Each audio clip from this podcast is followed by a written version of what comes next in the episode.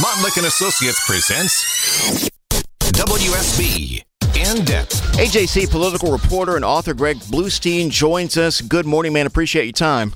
Good morning. Short version here for those not keeping score at home with actual lives. Follow me. Mike Pence has backed out of speaking at the Georgia State Republican Convention next week since he's announcing he's running for president. However, the dates don't directly conflict, so he could come if he wanted to, one assumes. He's being replaced by Kari Lake, who is a big draw in MAGA circles, but whose very name makes a lot of reasonable people cringe at the same time. Is that about it so far?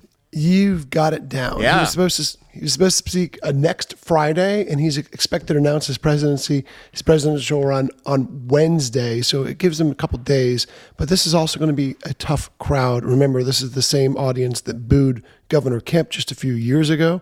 So it is not exactly welcome territory. It means the party is moving, the state party itself is moving further towards the pro Donald Trump wing. Right. It's not a criticism, but the, the, observation is inescapable. I think, at least at this particular gathering, the state official Republican apparatus is going just full throated MAGA. It's their party, their convention. Of course, they can have who they like there. But what message does this send to the broader public of Georgia? And do these guys care?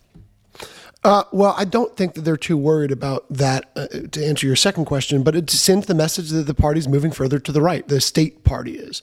Governor Kemp is not coming to the is not attending the state convention. Neither are other statewide elected officials. The the, the, the leading one is Lieutenant Governor Burt Jones. He is, but many other statewide elected officials, state lawmakers, um, others are not attending this. Uh, th- but this is a very dedicated core of activists, conservative activists, and Donald Trump is the pick for many of them. So it's going to move further towards that MAGA core. So on that, Mike Pence, you mentioned, obviously does not want to be booed on radio and TV the very week he's announcing he's running. So is that behind him not coming, or is it basically that he is, at least at this point, ceding Georgia to Trump?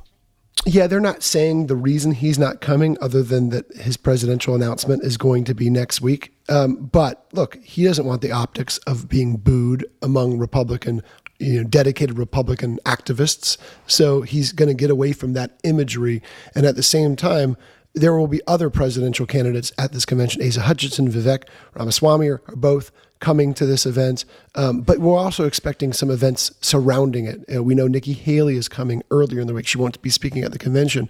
So no one is ceding Georgia territory. They might just be ceding the convention itself to Donald Trump. And this, uh, that lineup that you just mentioned, keeps the convention uh, sort of a, a, gathering place for presidential candidates in the center of the universe for those two days, even without Pence being there. That's how it's been touted, and it still is.